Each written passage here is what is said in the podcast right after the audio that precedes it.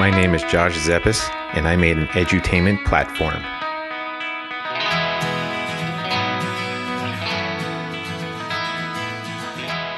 Welcome to I Made This from Do Anything Media, a show about passionate people executing their big ideas in realistic ways you can learn from to make your own big idea a reality. I'm Bill Meeks, and today I'm talking with Josh Zeppis, the head honcho over at Broke Is No Joke. I met Josh last year at a sketch comedy workshop at the recently closed Adlib Theater here in Orlando, and we've been hanging out ever since, meeting up every once in a while to talk about our personal journeys in improv and life.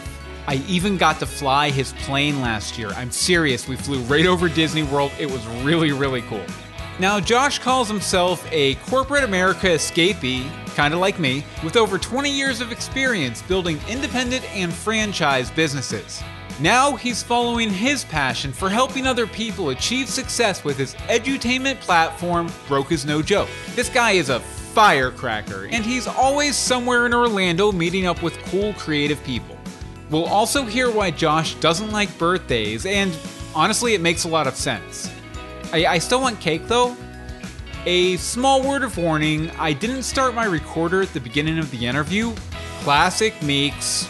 Luckily, we were streaming out to our Facebook page at facebook.com slash I made this show, so I was able to recover some audio, but it's not up to our usual standards. Stick with it, the recorder gets turned on a few minutes into the interview. Okay, I made this for you. Take a listen. So, Josh, uh, thank you so much for joining me today on I Made This. Thanks for having me, Bill. Appreciate oh, it. No problem. Uh, it, it, was very, pretty convenient because, you know, it's Sunday afternoon here in sunny Orlando, Florida, and you were just over at SAK Comedy Lab uh, doing an improv class, and I'm going over there at 7 to do an improv class, so why not meet up in the middle and record a podcast, too? Makes sense to me. So, so uh, you know, it, let's go ahead and start there because we actually met because of improv. Uh, we met at a sketch comedy writing workshop at the recently deceased Adlib Theater up in Winter Park, Florida. Uh, so, so how did you uh, first, you know, start looking into getting into improv and sketch comedy and all that kind of stuff? I think it all started when. Um, you know, as I started building out Broke Is No Joke and I realized I have a message I need to get out there, mm-hmm. I was trying to figure out how many different ways can I, how many different channels can I use to get the message out. Yeah. And I was already I was already an author. I was already doing motivational speaking. And I'm like, let me try comedy. I always love comedy. I like laughing a lot. People mm-hmm. laugh at me for no reason, apparently. So. Well, yeah. The first time I saw you, I just laughed right in your face. I was like, you were ridiculous. And, and dude, I was born this way. Seriously, like I have a face made for radio, so that's why I'm glad we're doing this. And uh, sorry, we're streaming out to Facebook Live, though. Uh, yeah, and sorry I'm not better looking, but this is what you get. Well, that's why we put you so far away from the camera, just so, just to kind of soften the features. You, I don't care what anyone says. You are a nice guy. I try to pretend to be. Absolutely. Absolutely. Yeah. Yeah. Just make it up. Remember, the points don't matter. So uh, yeah, we met at a sketch comedy writing class. Mm-hmm. Do you remember the uh, the sketch we did? Because that's hard to forget. Oh yeah, it was it, it was a it was a chili cook off, and uh, I just remember like Borshkable, Borshkable, Borshkable. Ninety nine, they're sausages. fantastic. This chili's fantastic, sir. We put this is fantastic. Mm. Made from the kraut that I love. Man, this, what chili? In the Dude, that's very almost as good as last table. This is fantastic chili. Oh, here, this is my famous German chili. It Borschkeball. What, boxy balls? Borschkeball. Awesome. I like, Bar- Barky what? Borschkeball. Backstreet Boys? All right, I like it. I love the Backstreet Boys. Let me try this.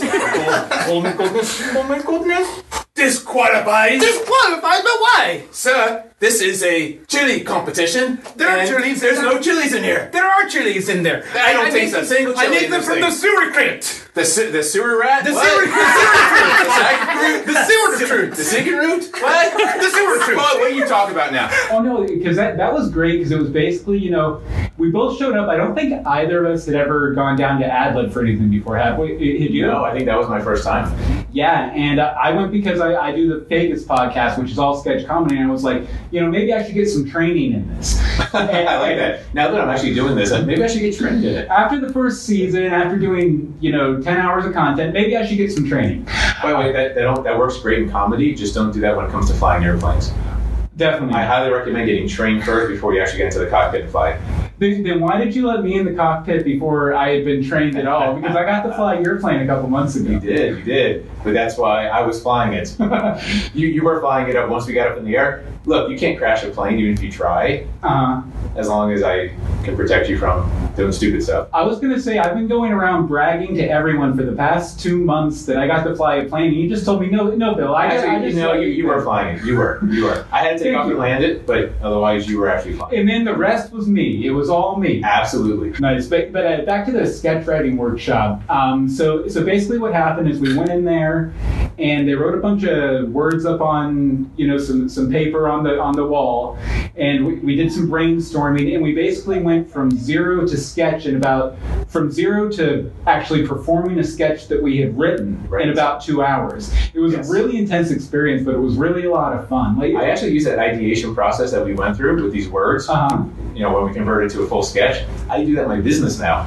Yeah. I do messaging. I'm a master messenger for uh, companies for their business identity or for people with their personal identity. Uh-huh. So this is this was such a valuable tool I got just from that one class. Oh yeah, me too. Because uh, before that, with the Fakest, I basically had I had like a junk file of headlines that I would use to write all the the fake news stories on the Fakest.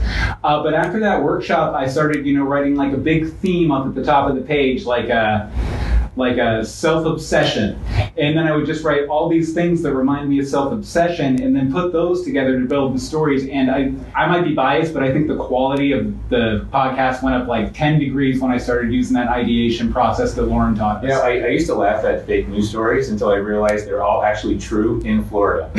oh yeah, yeah, there's nothing you can come up with that has not happened yet in Florida. yeah. If it, if it is possible to be imagined, it's happening somewhere in Florida right now, except for maybe snow. No, no, up up north in the state. Yes. some. Well, but if it's embarrassing or if it's uh, uh, blight on the national image, it's Offensive. offensive, Mhm. um, incestuous, any of those things, it's happened in Florida. I guarantee it. Well, you know, I'm from West Virginia. I think we have more of the incestuous stuff up there. But besides that, besides West Virginia has Florida beat. Sounds like we have a battle royale about to go on here: Florida versus West Virginia. 'cause I'm a Floridian. Well, the thing is, there are a lot of sleeper agents here in Florida because so many people I know in West Virginia moved to Florida and then moved back two years later. So I mean, there's a transient population of West Virginians here ready to strike and See- take you guys down from the. By the way, what, what does that tell you, though? They moved here for a couple years and they had to get the heck out because even they couldn't handle how backwards we are. They were like, I'm going to go back to my old uncle grandpa because I can't handle them Florida people. Uh, these Florida people are freaking backward crazy. We fail not because we have chosen failure, but because we haven't yet chosen success. Good morning, folks. Josh Zeppis here, uh, hyper creator and freedom fighter with Broke is No Joke, which is the movement towards true freedom. It's the truth you're not supposed to know about all those things you care about that are keeping you from true freedom, right? All that freedom you were promised. So I, I grew up as a good soldier. That's how I describe it. I did everything I was told to do. Go to school, Josh. Yes, sir. Go to get your good grades. Get that safe, secure job, which is no longer safe or secure. Put in your 401k, like all this stuff. And I did that. And I was 20 years in corporate America as an engineer and manager, semiconductors. Mhm. And uh, one day, everything I thought was right wasn't so right. I wasn't as wealthy as I needed to be, and I was I climbed the ladder in corporate America, so I actually was successful, quote unquote, multi multi six figure stock options, parking space with my with my name on it, Plane. plane, like it was happening. Actually, the plane came after corporate America, Okay. but all this stuff was going great, and I still wasn't wealthy, I still wasn't happy, and I wasn't free. Mhm. So freedom was my new favorite F word. I had to escape, I had to get out, and I got into the financial industry of all places because I don't know why. It was just the, the right opportunity at the right time. And then I found out all the crap the financial industry does for people and how they screw people over and how it's, I started learning all the dirty tricks and all the dirty stuff. And I'm like, this is ridiculous. We got to do something about it. So I just started wanting to open up all the cabinet doors and like expose all this stuff to people. And that's where Broke is No Joke came from. It started off teaching kids about money. Wow. Well, it was a, just a small little program in the schools. And then I'm realizing I'm spending, and I used to tell the kids uh, every time I would teach them, I'd like, all right, kids, I'm going to teach you things your parents don't know. Please do me a favor. Go home and teach your parents. Guess what? They never did that. They never taught their parents. So I was like, well, I got two hours with a kid, but then they're going to go home to their broke ass parents who are trying their best, but even the parents don't know the stuff I was teaching. And I was like, this isn't going to work. I need to fix the environment, right? Fix the soil get rid of mm-hmm. the, the the toxins in the soil so the plants can grow properly. Yeah. So I started, I changed, I pivoted, and now I actually teach adults. I teach people every step of freedom. Mm-hmm. All the stuff you're not supposed to know about, all the stuff you care about, like uh, money and relationships and health and career. And I just want to help people get out of that rat race they're in. Just out of curiosity, let's let's go back just a couple steps Sure. to you know giving these talks in schools and stuff. Hey, how, how did you sort of open up that door for yourself uh, to you know go go to schools and talk to kids about That this? was easy. oh, really? Did you, look, I, you're coming to someone and you're saying, "I got the cure for cancer. Can I te- can I tell you?" And they're like, "Yes, please." Because Yeah. here's the thing: teachers don't know this stuff. Um, no one's teaching financial education, or at least, at least not the real stuff in schools. Parents were open to it. Schools were open to it. Um, the only one that wasn't open to it was actually local college, where I did come in and speak to them, and I, I taught people what debt actually was. So when you start teaching what debt truly is uh, inside college, they don't like that too much because then you know you get you get these kids start to like scratch their head and like, hmm, maybe I should do the math on this. Maybe I should see if this hundred thousand dollar debt I'm in to get this degree is worth it. Do you have like a sort of sort of like a elevator pitch of what debt actually is? That Oh, it's very simple. yeah. So I, this is what I did during the presentation in front Okay. of uh, hundreds of students. Uh, I put up a definition of debt, and I, what I told them, I said, "Here's a definition. Is this a good definition of debt?" And it's talking about like how you owe a certain amount of your life to this amount of time, and then someone can take your debt and sell it, and all this stuff, right? I said, "Is this a good definition of debt?" Everyone in the room says, "Yeah, that's a great definition." I said, "Uh oh." I am so sorry. I screwed up. I think I got my presentations mixed up. This is actually a definition of indentured servitude. Oh wow. And everyone, the room was just silent. And the point I was making is look, it's indentured servitude. That's what you're doing. You're, and, and there's, it's not, I'm not saying it's bad. I'm saying do the math. Is it worth it? Back 300 years ago, remember indentured servitude, how it used to work? You Yeah. want to get to the new lands. You gave seven years of your life completely to this person who transported you. And then after that seven years, you were free. You could build your new life. It was worth it. Yeah. Now we got people going into debt that will never pay off their student loan debt in a hundred years. And I ask them, is that worth it? And they say no. And I say, well, if the answer is no to the ROI, then don't do it. That's not bad. I'm just mm-hmm. saying do the math at least. So that was the eye opener, I think, for the for the children. Oh yeah, and uh, with college too, it's just it's gotten so insane. Like I, I mean, when I went to school, I, I went to like a really shitty state state school, so it was about four thousand dollars a semester. Yeah. But you know, nowadays that would people would be jumping on that. Absolutely. I came out with no debt. I went to Yeah. college like 100 years ago. So, but I came out with no debt. Yes, same here. I, I was very lucky to be the right uh, balance of uh, poor and enough kids left behind me and my family to where you know Yeah. it worked out to where it was all covered by FAFSA and all that. But the people who have to go into debt for it, man, it's just it can ruin your life unless you have. it- There are some professions where it's worth it, like you know if you're a doctor, Absolutely. you know, or a lawyer or something like Absolutely. that. You will pay out in a few years. I don't poo poo school at all. I don't poo poo going, going into debt for it, but debt's like a knife. Mm-hmm. You can save someone's life surgically with it, or you can cut your own jugular by accident. Like it's a Yeah. tool. Know how to use it. Be competent with it, and go use it the right way. That's my challenge to, to kids.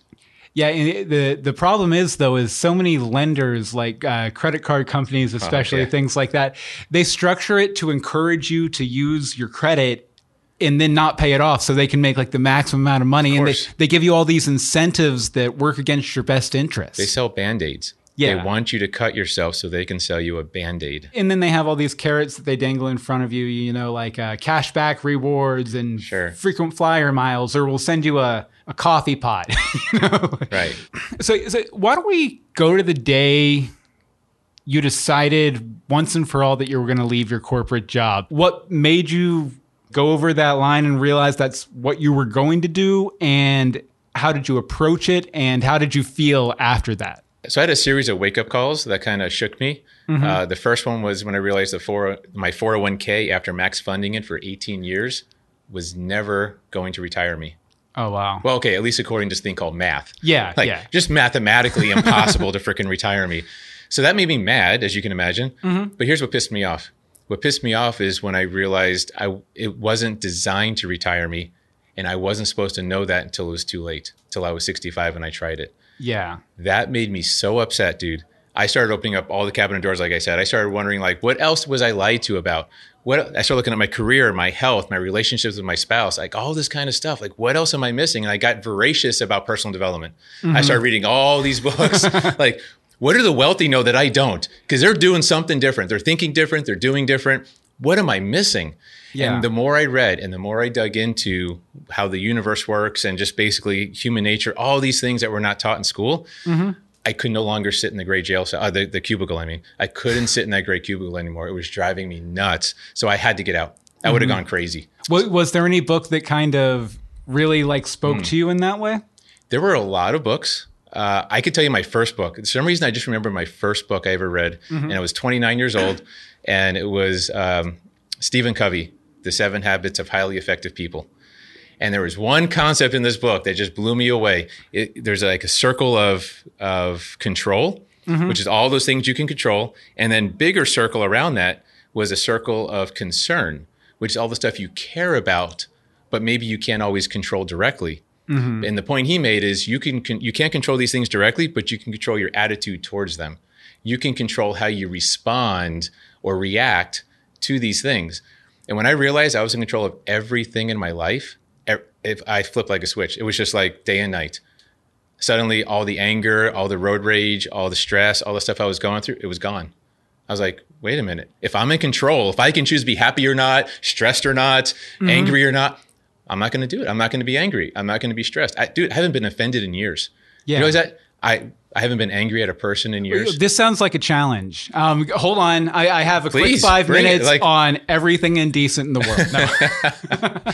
No, it, it's just, it's a weird feeling to like not even, I, I kind of preach that to my kids a lot that you you can't control the the things that make you mad or sad, but you can control how you deal with those feelings and how you react to those things. You know, Yes. and that's sort of your responsibility as a person too. To yeah, I mean, obviously.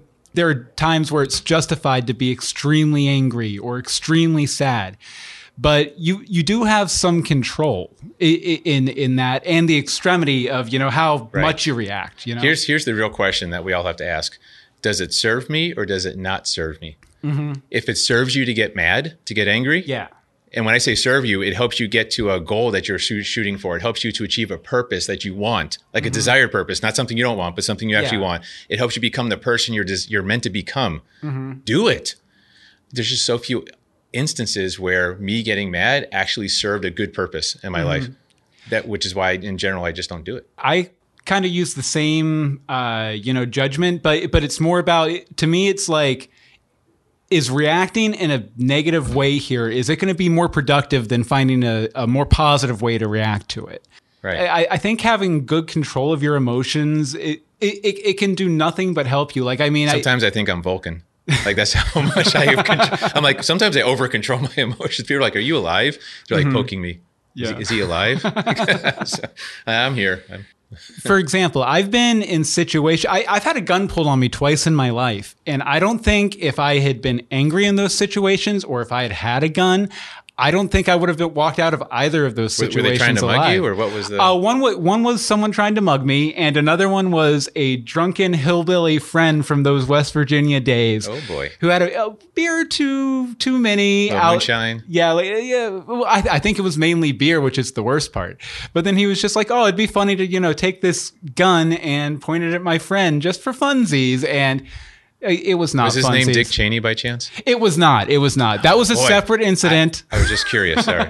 me and J- Dick Cheney haven't been friends in at least five or six years. We had sort of this big falling out because, uh, you know, he he he kind of left the presidency, you know, office and everything. he wanted to take over the world and you didn't. Is that really what happened? well, You it's could be honest with us. we both wanted to take over the world, but he wanted to do it with violence. I wanted to do it with kindness. And he he wasn't a big fan of that. Like I basically just wanted to do a big balloon drop across the entire world, drown people in balloons, and then by the time they fight their way, way out, I've seized the means of uh, power. You know. okay, interesting. So after he called you a wimp, he probably just checked out. That was it. Yeah, yeah, but it's fine because you know the balloons are coming for him. Oh yeah, yeah. One day. her- Hopefully he still has his gun. he can shoot the balloons right in the face. You should put faces on the balloons. How awesome would that be? That would be good. It- like I, I I'm trying to think of who who would be the most disturbing face to put on there for Dick Cheney. Wow, that, that's a good Um, one. Ooh. Maybe, maybe just like every Democratic I was just president in his say. lifetime. yes. Can you do an amalgamation of all the diff- all the Democratic Mm-hmm. presidents? Uh, You know, with with the the way I've heard the old guard feels about the new guard, maybe you could just do Donald Trump and be done with it. Because I, I I've heard that the Bush administration does not, Not a fan. like the the Trump administration. not a fan. much. Not a fan. I think Trump has two fans. I think Vladimir Putin and uh, himself. yes, there you go. there you go. Himself. And everyone else just uh, patiently tolerates him. Yeah, like a screaming toddler. That's okay. Okay, so when you decided to leave your job, what were your first steps in trying to, you know, get Broke is No Joke together? Well, the first thing was, was it was a little confusing. Um, after I pivoted and realized I wanted to help adults, I was like, "Holy crap! There's a lot of stuff out there that are supposedly helping adults." So I had to really get clear, get some clarity on my message, on what exactly, what is my angle, um, what are my talents and skills. That was the other thing. I have learned so much about myself in the process. Like I'm good at rhyming. Uh, You know, I started had to, I had made a list of all this my skills and talents and things I'm Yeah. good at. I'm like, well, if I'm going to use anything, I might as well use the stuff I'm good at.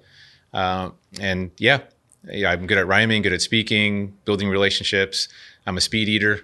Ironically, I'm not using that by the way. That's just one of those things I had to write down. Well, that's also like a good backup career for you. If, you know, Broke is No Joke doesn't I work guess. out, you can go uh, compete against Kobayashi.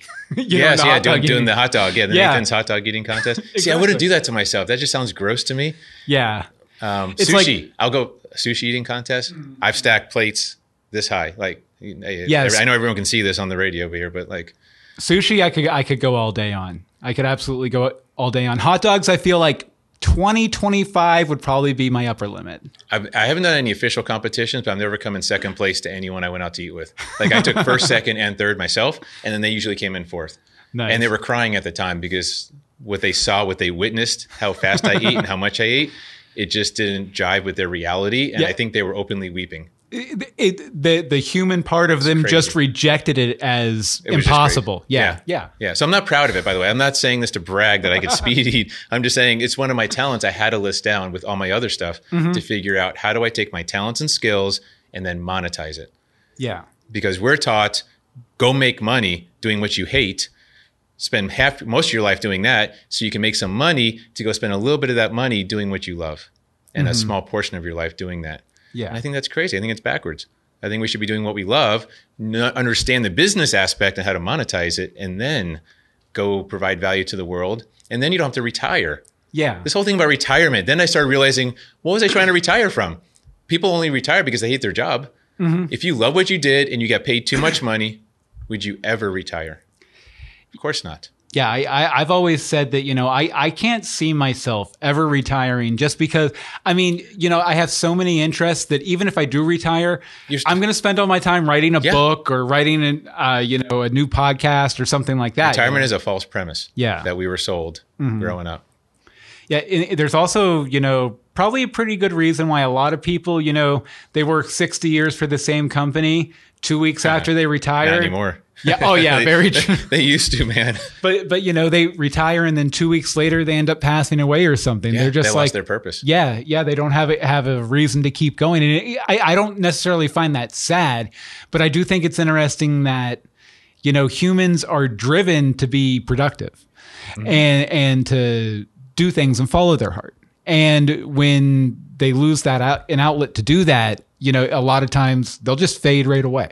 That yeah, I, I think that's kind of what being human is Yeah. is wanting and working towards and stuff like that. Striving. yeah, exactly. It's not supposed to be easy. It's supposed to be worth it. There's a mm-hmm. big difference between the two, right? Yeah, oh Life yeah. in general. Yeah. The seed has to struggle out of the shell so it can start sprout. Everything has to struggle in nature, and that's okay. Mm-hmm. The question is, is what you're struggling with, is it going to be worth it in the end?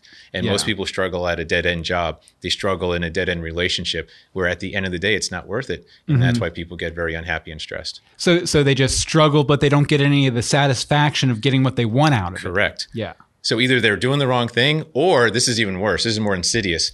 They're on the 99 yard line. They struggled all, they're all the way down the field. All this struggle, all this pain. They're, they're beat up, they're bruised, they're bleeding, they're tired, and they give up just before success. Like they're mm-hmm. right on the 99 yard line. I know that's not a football term. I, I understand it's the one yard line. Thank you. But it's Super Bowl day. So what the heck? So, I don't sport, so you could say anything and I will just nod and So on the 135th yard line, parallel of they're so close, and that's when they give up. And that is like the worst thing in the world. You paid the mm-hmm. price, but you got zero of the reward because you gave up too soon. yeah. Yeah. Secret to success: three words in Western civilization, anyways. Start, don't quit. Mm-hmm, Most mm-hmm. people never start. They don't get off the couch. They don't think they're worth it. They don't think they have the what it takes. They've been told they're stupid. They've been told that they're no good. They don't even they, they don't see themselves being successful ever. So they never start. But the ones that start, a lot of them, too many of them, quit just before success.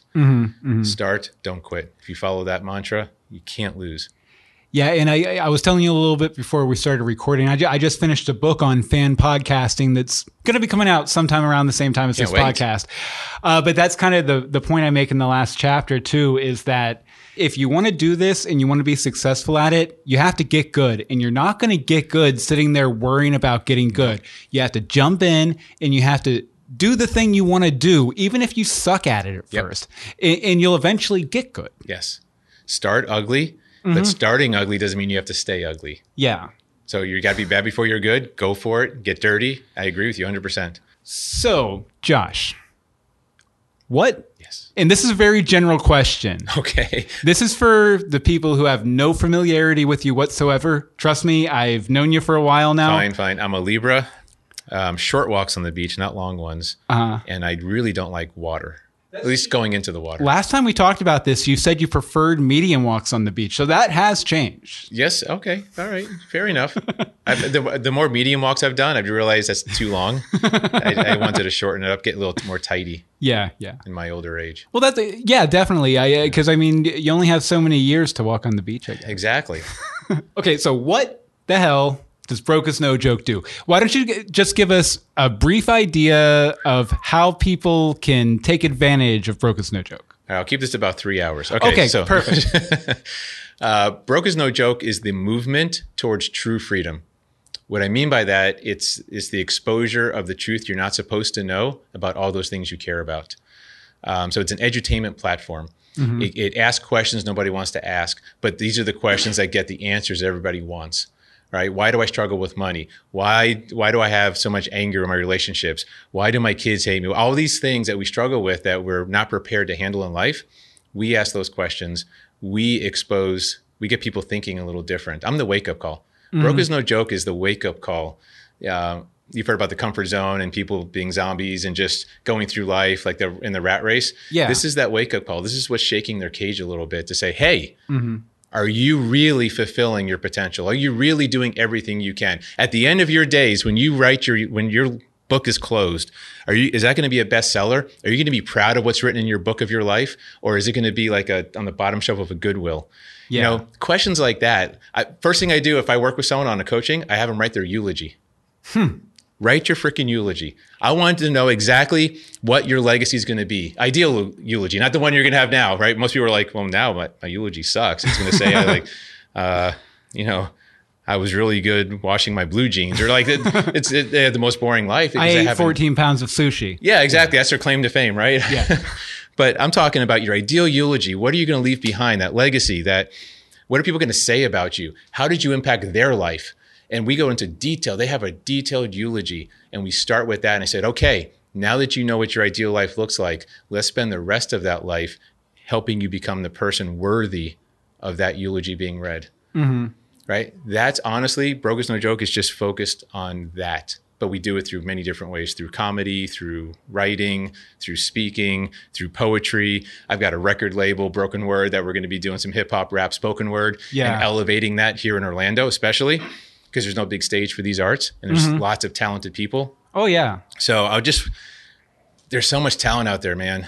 Well, I- so much talent. I wanted to ask you about that because you know we're friends on Facebook and Insta Yeah. and everything, and I see you posting all the time about like here I'm at this cool like theatrical experimental thing. oh or- yeah, for kids, we did that the other day. Yeah, it was yeah, cool. or here here I'm at this you know networking event where there's all these really cool people. So so uh, eh, what do you think here in Orlando? What's the coolest creator, or artist, or business that you've you've seen and you've uh, helped out? Yeah, there's so many. There's so so many. The one I was at the other night, I thought was excellent. It's um, this Exodus Unite is what it's called, and they help troubled youth. Mm-hmm. They put on a performance where the youth actually directed it, wrote the play, and performed in it, all of it. Oh, and wow. they just had some a couple people, a couple adults just guiding them, you Mm-hmm. know, making sure it was it was within bounds, and they did a fantastic job. And every single one of those afterwards, they kind of interviewed them. Yeah. They said this was the most impactful thing I ever did. I never thought I could do it. I wasn't sure about it. And their identity just got raised a little bit. And when your identity gets raised, your self worth, your self belief, all of a sudden you start being able to do more things. You have more confidence. Um, and it just, it's life changing for people. So it just simple things like that. They don't, you, things don't have to be grand. You don't have things like on a grand stage with thousands of people. Yeah. Just there were maybe 300 people in the audience there. Just the small things like that happening over and over is what's going to impact the community. Well, I, I think you know the theatrical arts are so good for for that too because you know there's nothing scarier, especially if you've never done it before, than getting up on a, uh, on a stage in front of people and speaking, especially if you have to like memorize lines. That's a that's a Yes. big big stressor. And once you get up there and you do it well or you fail at it, you're like. Okay, well, I was able to survive that, and it just gives you this whole level of confidence in every area of your life. I, I, I still think probably the smartest thing I ever did in high school was audition for the high school play because my girlfriend wanted me to. Oh, wow. Interesting. Yeah, and uh, and just that that one little decision, you know, gave me the confidence to just kind of launch me off into you know the career I have now and the career I'm trying to build with the new company and everything. And, and this play in particular, by the way, part of it was helping teens and parents communicate Mm-hmm. so that teens felt like there was a safe space. So they were talking about their own personal stories. Oh, Is how they were doing it. So that's how the play was based. Uh-huh. And there were some parents in the audience that stood up and says, Thank you. I, I did not know that you felt that way. I didn't know you were going through that. Mm-hmm. So it starts to bridge that communication between the generations. Yeah, I mean, this is stuff like it's incredible. They- should take it on the road. So, anyways, And, and so, so you're saying you're saying that uh, you know the things they're saying on stage, they're just they're real things from their real life. yes. They- that, that's amazing, and and huge. It's great that they're opening up conversations like that too. Uh, where, where can people check them out? Uh, Exodus United is what they're called. I think Okay. Mm-hmm. they're under Exodus United Inc. on Facebook. Um, it's a local organization here, and uh, yeah, they're, they're doing great stuff. I'm not. I'm not part of it, so I can't Yeah. talk like a spokesperson. I'm just Oh, yeah, talking as a fan only, as a supporter. We did Well, that's mark- better than a spokesperson anyway, Yeah. because you actually care about it. You know. We actually, I have a marketing company. We did the commercial for them that they used to advertise beforehand, so Mm. they can get the word out. Because we went, we went to one of their practices. I'm like, these kids are amazing. Let's tape them. Let's film them. so that was cool. what does your average day look like? Average day. Your average I don't have. day. So the the true answer is I don't have average days. Uh, but I guess uh, I start with a morning routine, like I do, like I recommend to all of my clients or anyone I talk to. Mm-hmm. Start your day with intention. Yeah. So I start. I have breathing exercises. I drink a certain amount of water. I'm reading my um, my goals and I'm reading my affirmations. I have a whole little uh, like uh, story affirmation I read to myself. I talk to myself. Uh huh. Which, by the way, if you if you would have talked to me, uh, let's say seven years ago, I would, and you would have said I would have been doing this woo woo stuff, this affirmations, and talking to yourself. Are you, dude? I would have kicked my own ass. I'm not even kidding. Yeah. Like that's the, I am the furthest thing from where I used to be, from mm-hmm. where I thought I would ever be. Yeah, I, I'm the same way because I, I grew up very much with like a punk rock attitude, like Yeah. screw the system, man. All I've this seen some pictures. Yeah, I Yeah. know. But yeah, I sent you some for the thing. Um, but you know, so I, I grew up with that sort of attitude, and you know, all the self help stuff and all, Yeah. all the stuff. I always thought, oh, that's a bunch of bullshit. But then I don't know. I hit like my mid thirties, and all of a sudden, I'm like, no, wait, that all makes a lot of sense. Yes, like a lot of sense. And I'm probably being tricked right now, but I'm okay with it. Yeah. because the the techniques and stuff I'm learning from these books are working. my online courses, I call them it um, broke is no joke brainwashing, because I, I feel our minds are so dirty. We were so crapped on, uh, you know, during our our formative years that our brain needs a good scrub every now and then. We need a little washing and clean off some of the dirt. Yeah. So it's yeah. brainwashing. I, I, I kind of rear back when you say that just because there's such a negative connotation with that word, but then you, you flip it Uh-huh. and, and you put a little spice on Brain it. Yeah. wash. Yeah, got to Clean it. We're scrub it cleaning the up. brain, yeah. Scrub it up. Throw some Dawn di- dish detergent in your. and go Dawn to works town. good, although I, I actually prefer palm olive. I, I don't know what it is. I, they have a special ingredient in there that just it, my hands get softer too. I've always been very anti palm olive just Really? because of the name. Because You're, it's a you're a weird Publix name. guy. You're a Publix guy, aren't Well, you? it's a weird name because it, it's palm, Palm olive. olive. It's palm olive, but it has like an O in the middle, so it's like palm olive is what I always called it when I was a kid, and then people started correcting me, and I was like, no, it's palm olive. It- no, it has an O because it's palm olive. Palm olive. Palm olive. I Oh, don't know what a palm olive is though. Yeah, yeah. I, That's the thing. I don't. Is that a real fruit or a thing? I don't know. I, we're gonna shut this down, and we have to go investigate. Olive. Okay, uh, we're gonna go investigate. Okay. Okay, I just I just went and I went to the library out here and looked it up, and palm olives are a real thing. Po- point of order. Why did you go to a library to look anything up? Uh, because I don't know how to use computers. Sadly, I'm Okay, really, all right. really bad with computers. So, Understand. Yeah, it's We, we, we got to get you there, man. yeah, yeah. One of these days, I'll be able to load up a website and play some solitaire or something like Yeah, that. you're, you really are in the roaring 20s. You're taking this roaring 20s things a little too seriously. well, I, I I am actually drunk right now too, so you're right. Absolutely. hey, that's prohibited. You can't be doing that kind of stuff right now. Well, you know, it sucks too because my New Year's resolution was to stop drinking like it was the 1920s. Uh, you know, this is a nice little segue to talk about. You were telling me before we started recording uh, that you're putting together a course about goal setting. Why don't you tell us a little bit about that and why you think goal setting is so important? Oh my goodness. Goal setting is the start of it all, right? If without goals, why even get out of bed in the morning? Um, yeah, goal setting is super, super important to me. Uh, my big thing is I want people to have a, a 2020. Like, do you realize that there's an epidemic out there, man? I haven't we even talk about this. Most people will not have a 2020 Like at all? at all. Like like They will not have a 2020. they're just going to skip the year. Yes. Wow. they're going to do a repeat. They're, they might have a 2019 part two, a 2018 part 3 I have some friends, but from back in um, my corporate America days, they're in 1995 part 25. I, I have some West Virginia friends who are in the same boat. They are still exactly where they were in 1995. Yeah. Same income, same stress, same drama, same problem, same complaint, same blah. blah.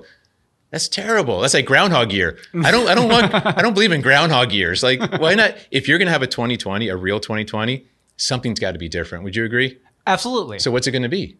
That's goal setting in a mm-hmm. nutshell. What are you going to do different? What are you going to accomplish, achieve?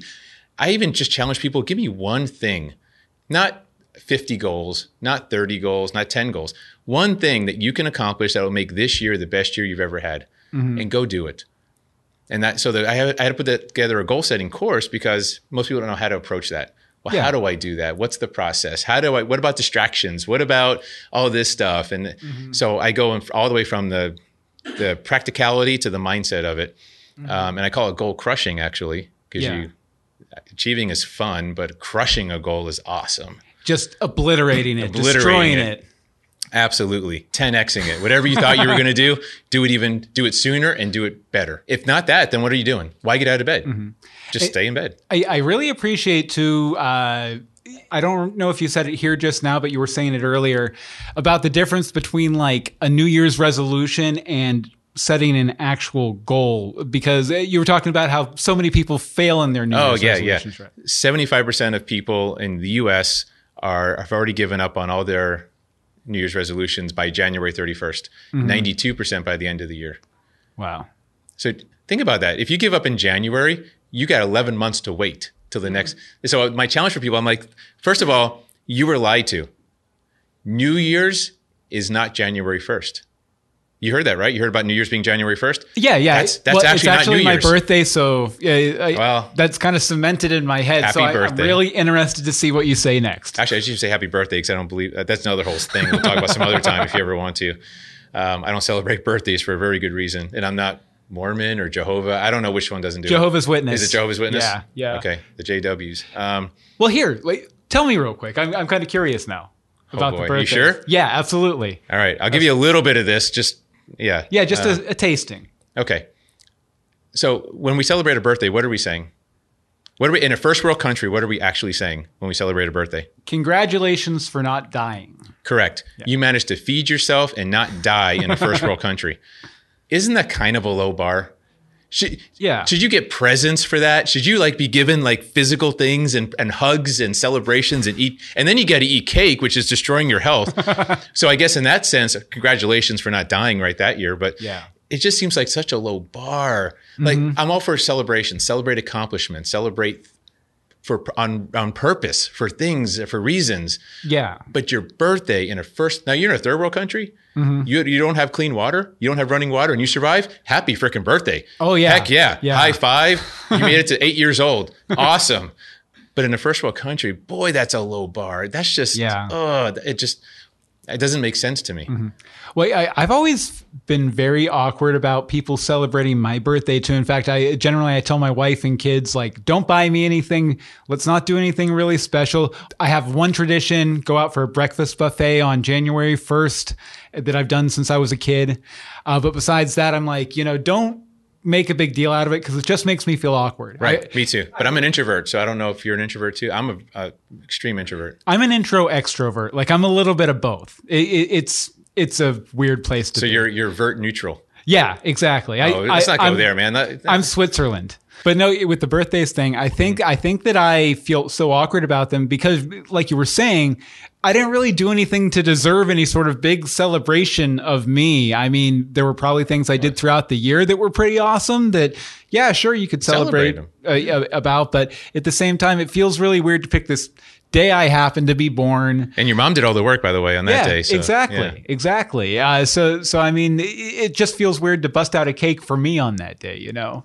Yeah. That being said, it was really nice having a birthday on January 1st because we could, when I was younger, because we could party all night for New Year's Eve, wake up at like 8 or 10 in the morning whenever we enroll out uh, drunken to Denny's or something to get a nice big greasy breakfast. Yeah, yeah, there you go. Perfect. Work it all off.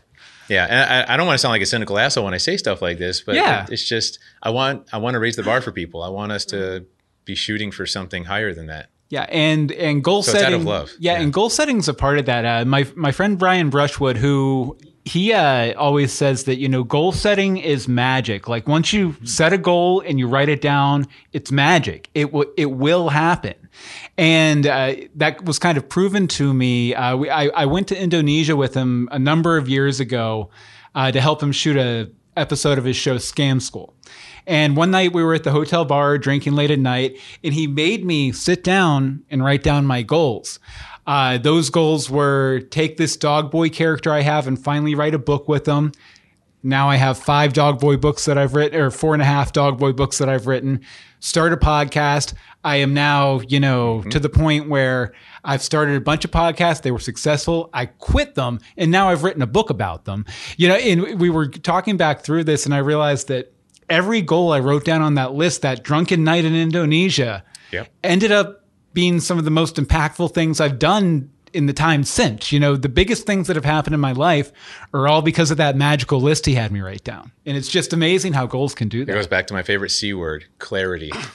having clarity, having knowing why you get out of bed in the morning, what other than an alarm clock, other than Yeah. the reasons you don't like, you know, Uh-huh. sitting in traffic and getting to a job you hate and all that. Mm-hmm. What what is your purpose? Why why even wake up? Yeah. So setting those goals and being clear on that, Mm-hmm. and then accomplishing that is just there, there's no better feeling than to set a goal and accomplish it. And I, th- I think sometimes when you quantify it and actually put it down there in black and white, you can surprise yourself too. You can you can see threads in the goals you write down that you didn't realize were actual desires you had. Like Yeah. I brought up the the Dog Boy books as an example. I didn't realize that I wanted to write a, an adventure series for kids until I wrote down that goal and saw it next to like one of my other goals, and I was like, oh wait a second, this is what I'm actually trying to do, Yeah. and it feels right.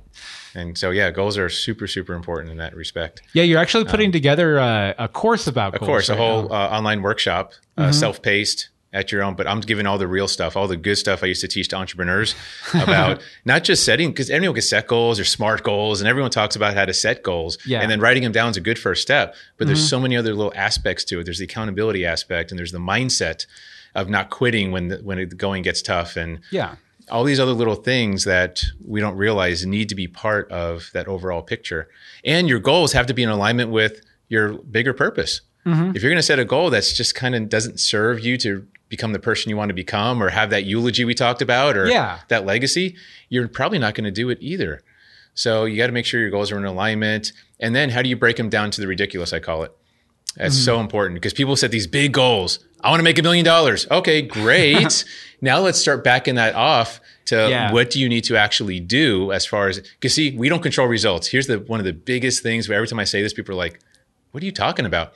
We have zero direct control over our results. Mm-hmm. None whatsoever. Yeah. We can only control our actions, mm-hmm. and we take the right actions, we get the right results. Yeah. So if you can't control the results, if you can't control the million dollars that you earn this year that you want to earn, mm-hmm. what are those activities that will get you there that you can control, and are you willing to commit to doing them? Yeah. Right. So, so you can't control the outcome, but you can Cannot. control your actions, which are based on your intentions. Correct. Yeah. So let's say you want to make a million dollars. How many sales in your business do you have to make to earn a million dollars? Mm-hmm. Once you know that, do you, can you control who buys? Nope. Nope. So you can't control the, how many sales you make. However, you could be you can control how many appointments you go on, or not, or the next step down is appointments. How many appointments do you have to be on to get that many sales? Let's say a fifty percent close ratio. Yeah. But you can't control who shows up on the appointment. So let's back it up one more time. So you got to make calls or invite people for the appointments. Mm-hmm. Now, do you have direct control over that? That's an activity you can say, I can make 10 calls a day. I can make 20 calls a day. I can sit down and for eight hours and only Yeah. make calls until I, you know, get enough people. So think about what we did. We took a nebulous a million dollars that you're like, I can't do that. I've never made more than a hundred thousand in a year. How am I going to do a million? And I mm-hmm. broke it down to 10 calls a day, which you have 100% full control over to get to that million dollars. If your number Yeah. ratios are right, mm-hmm. you now can actually get that million dollars. I proved it. It's, it's in numbers. It's in writing and that it just Well, screw this our- podcast. I'm going to get a million dollars. There you go. You just got to figure out what your business is that's going to do that, right? Yeah. Uh, but that's the idea. So there's so many little aspects that we're not taught. We're not. This isn't taught in schools. This isn't taught from our parents. So I said, all right, I'm going to put all into one goal crushing course and go for it. yeah. And you said that's coming out sometime in February, right? Yeah, yeah. Mid February, we're going to start the marketing for it. I already did the video, and I'm doing. We're in post right now on that. And uh, Excellent. Yeah, it's going to be fun. And then I got 30 more courses in my brains. like I have to get like you do the books. The I've got another 30 different aspects of Well- not just goals, but all sorts of stuff. Yeah, that's the thing is like I wrote this podcasting book and I, I'm down like today or tomorrow I'm going to be done with the final edit of it. And I just realized how much I loved it and how many ideas I have for other books to kind of teach people, you know, and it- it's just a, sometimes when you get into a project like that, about halfway through, you realize, oh no, wait a second. This is like one of the things I should be doing all the time.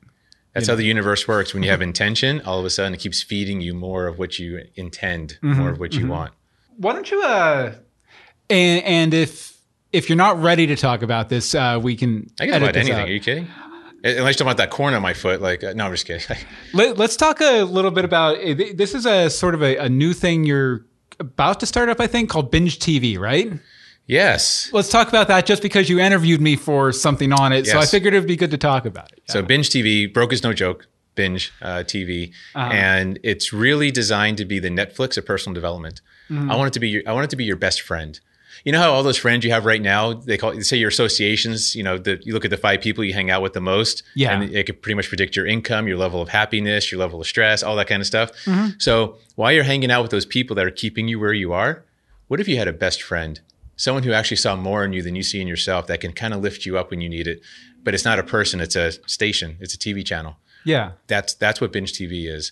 And we're creating the first program called Showing Aces, where so you get to go flying. So we actually interview people in the hangar, and it's we interview one percenters.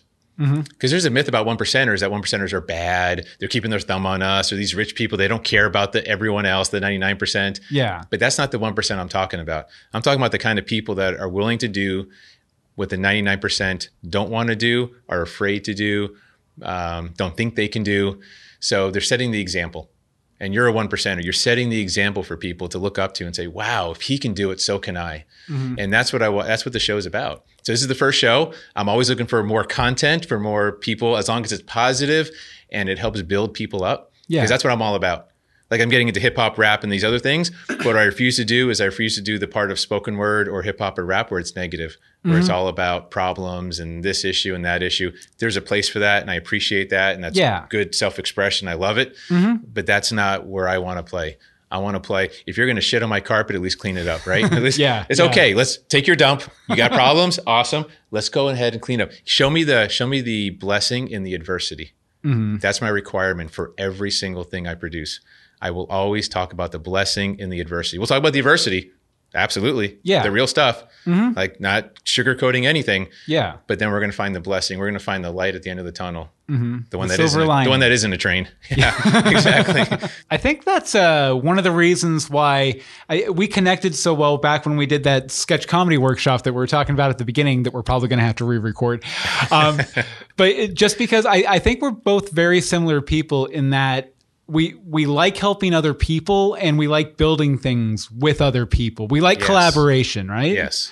You know, because I, I remember we had this. Uh, we had a dinner before we went to another workshop That's at right. AdLib a couple. Uh, One for Ty. couple months that? at, yeah a couple months after the sketch comedy thing and we got to talking and i just realized you know we're so simpatico we're we're tackling the same problem which is people wanting to accomplish their dreams from sort of two different angles you're giving them sort of like so, a solid uh, lifestyle approach and business approach uh, to accomplishing their dreams.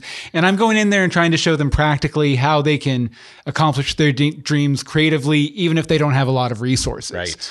So you know, I, I think I think we're we're both speaking to the same audience, just Now, from see, two different ears. And you, when you say resources, you mean monetary or financial resources like that. Mm-hmm. Yeah. Where really, if you're creative, you've got an infinite supply of resources. Mm-hmm.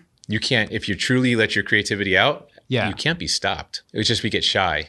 We get we, we tell ourselves, oh, or your parents say, oh, honey, there's no money in that. Oh, you want to be creative, you want to draw pictures for, oh, that's that's nice, honey, but there's no money in that, and it, it kills our spirit. They Mm-hmm. Yeah. break our will. Bill, they break our will when we're young.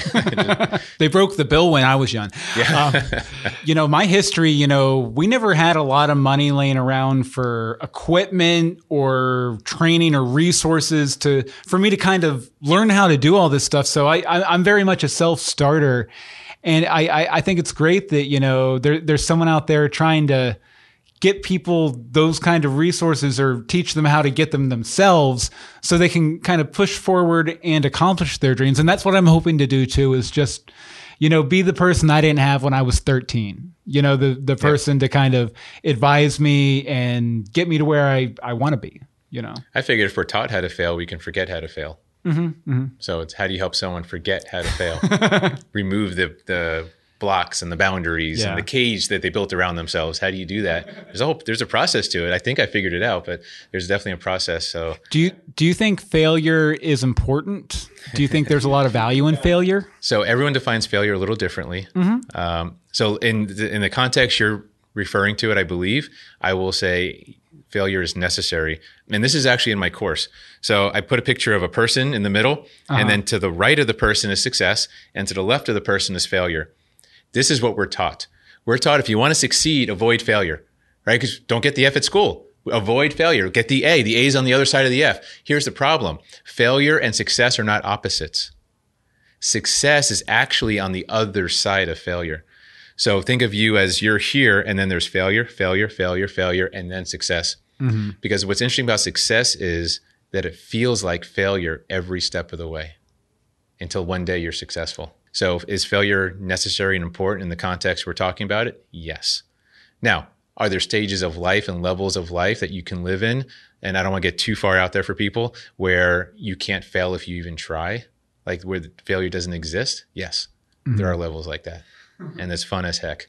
Um, but in the sense that we talk about, where we- we're talking about struggles and, and failing and scraping knees and stuff like that. Mm-hmm. Yeah, absolutely. We need failure. Yeah, I, I, I always say that, you know, as long as you learn something from failure and no one got hurt, it's the best possible outcome, really, because, uh, you know, any lesson you can take away from failing is going to help lead you to where you do win, like you were saying. Absolutely. So I have something I call SLIQ, S L I Q. You can succeed, you can learn. The I is just a small I, or you can quit. Succeed, learn, or quit. If you think about it that way, you really cannot fail. Yeah. If you succeed, obviously that's not failure. You succeed. If you learn something, did you really fail or did you learn? Mm-hmm. Learning's good, isn't it? Yeah. Or you can quit. Can you fail at something you're not doing? No. You can't. So that's really all you can do. There is no such thing as failure, actually. Well, I, I would say that this interview has not been a failure. Uh, I hope not. It, it, I had fun. it's been wonderfully uh, successful for me and hopefully for our, our Facebook Live audience and our listeners. Uh, so, if people want to find out more about what you do, where they, where can they check that out at? all over social media as broke is no joke. Uh, you can email me directly, josh at brokeisnojoke.org, or just go to my website, brokeisnojoke.org. It's the fastest way. Very nice. All right. Well, I'll let you get out of here and watch the Super Bowl and stuff. All right. Yeah, I'm just going to watch a little bit.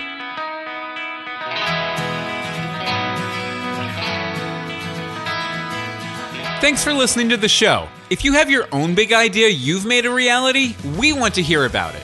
Let us know by emailing I made this at doanything.media. We'd love to share your project, or maybe even talk to you about it. You can follow the show at I Made This Show, all one word, on Twitter, Facebook, and Instagram. Again, that's at I Made This Show. Subscribe on Apple Podcasts, Spotify, Stitcher, or on our website, imadethis.doanything.media. Again, that's imadethis.doanything.media. And if you do subscribe, make sure you leave a review so we can shout you out on the show. I'm Bill Meeks. Thanks for listening.